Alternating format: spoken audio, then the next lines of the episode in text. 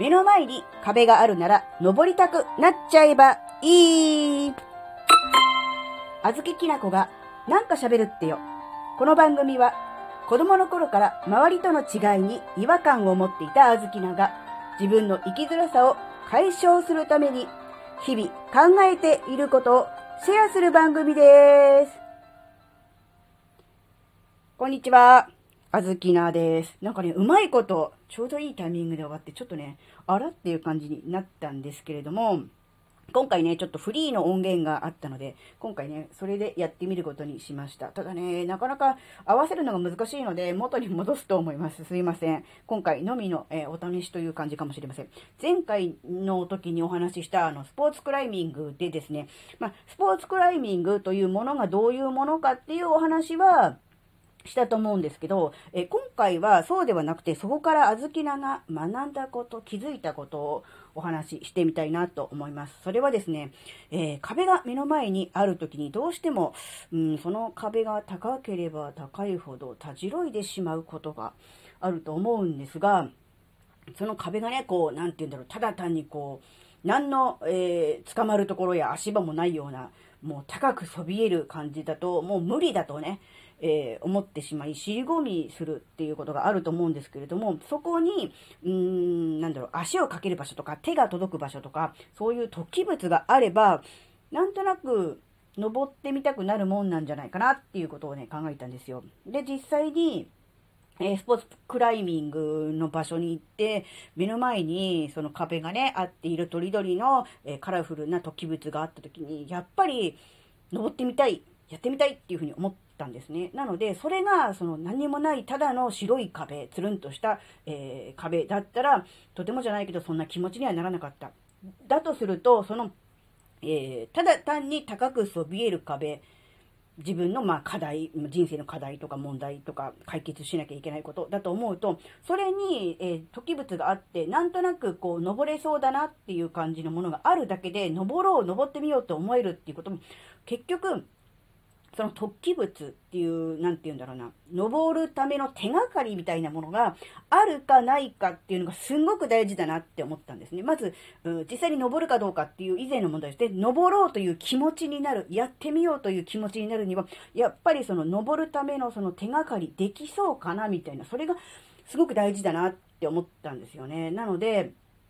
えー、目の前の壁が高ければ高いほど、尻込みしてしまえば、尻込みしてしまうほど、その中に、えー、なんだろうな、足がかりとなる、そういう、なんだろうな、登れるようなものをね、見つけるっていうのが大事かな。で、具体的に言うと、それは、やっぱり登ったことがある人に聞くっていうのがいいのかな思ったんですね。うん、やったことがある人に教えてもらうぱこれが一番いいのかな。ただ単にぴょんぴょん飛んでても手は届かないし、足は引っかからないので、登れないですよね。ただ、その段階で、え自分には見えていなかった。自分には分かっていなかったけども、実は登るための手段があってね、えー、例えば突起物が出ていて、ここに足をかけると登れますよと。次はこっちにね、えー、右手を持ってください。で、ぐっと力を入れて、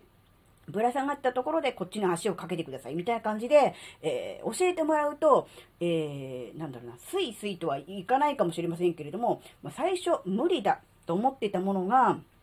実は、うん、案外、うん、スムーズに登れていくのかなと思って、で、こういうのが、まあ、ある種の、まあ、コーチングと言われる、まあ、ものなのかなっていうふうに思った時に、あ、やっぱり、えー、知ってる人、分かってる人、できてる人、あるいはやったことがある人に、えー、教えてもらう、聞くってすっごく大事だなって思ったんですね。やっぱり自分一人でできることって、たかが知れてるし、やっぱりその道の、まあ、まあ、プロとは言わなくても、まあ、上級者、上達者、え経験者がいるわけですから、やっぱり、えそういう人の知恵をね、まあ、拝借するというのもね、えー、非常に大事なことだし、有効なのかなってことをちょっと考えてみたりもしました。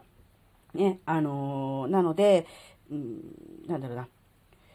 その足がかり的なものは、やっぱり経験者にしか見えない、え、あるいは経験者にしかわからないっていうことがね、あると思うので、うん、やっぱりそこをね、あの、悩んでいても、うん、なんだろう、しょうがない、うん、時間ぱりかかるっていうのがあると思うんで、やっぱりそれは知ってる人、分かってる人に教えてもらうっていうのが大事かなっていう、そういうお話でした。はい。今回のお話があなたの生きづらさ解消のヒントになればとっても嬉しいです。ここまでお聞きくださりありがとうございました。それではまた次回お会いしましょう。バイバーイ。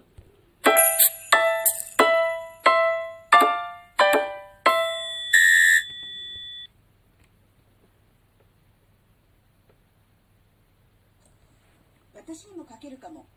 好評発売中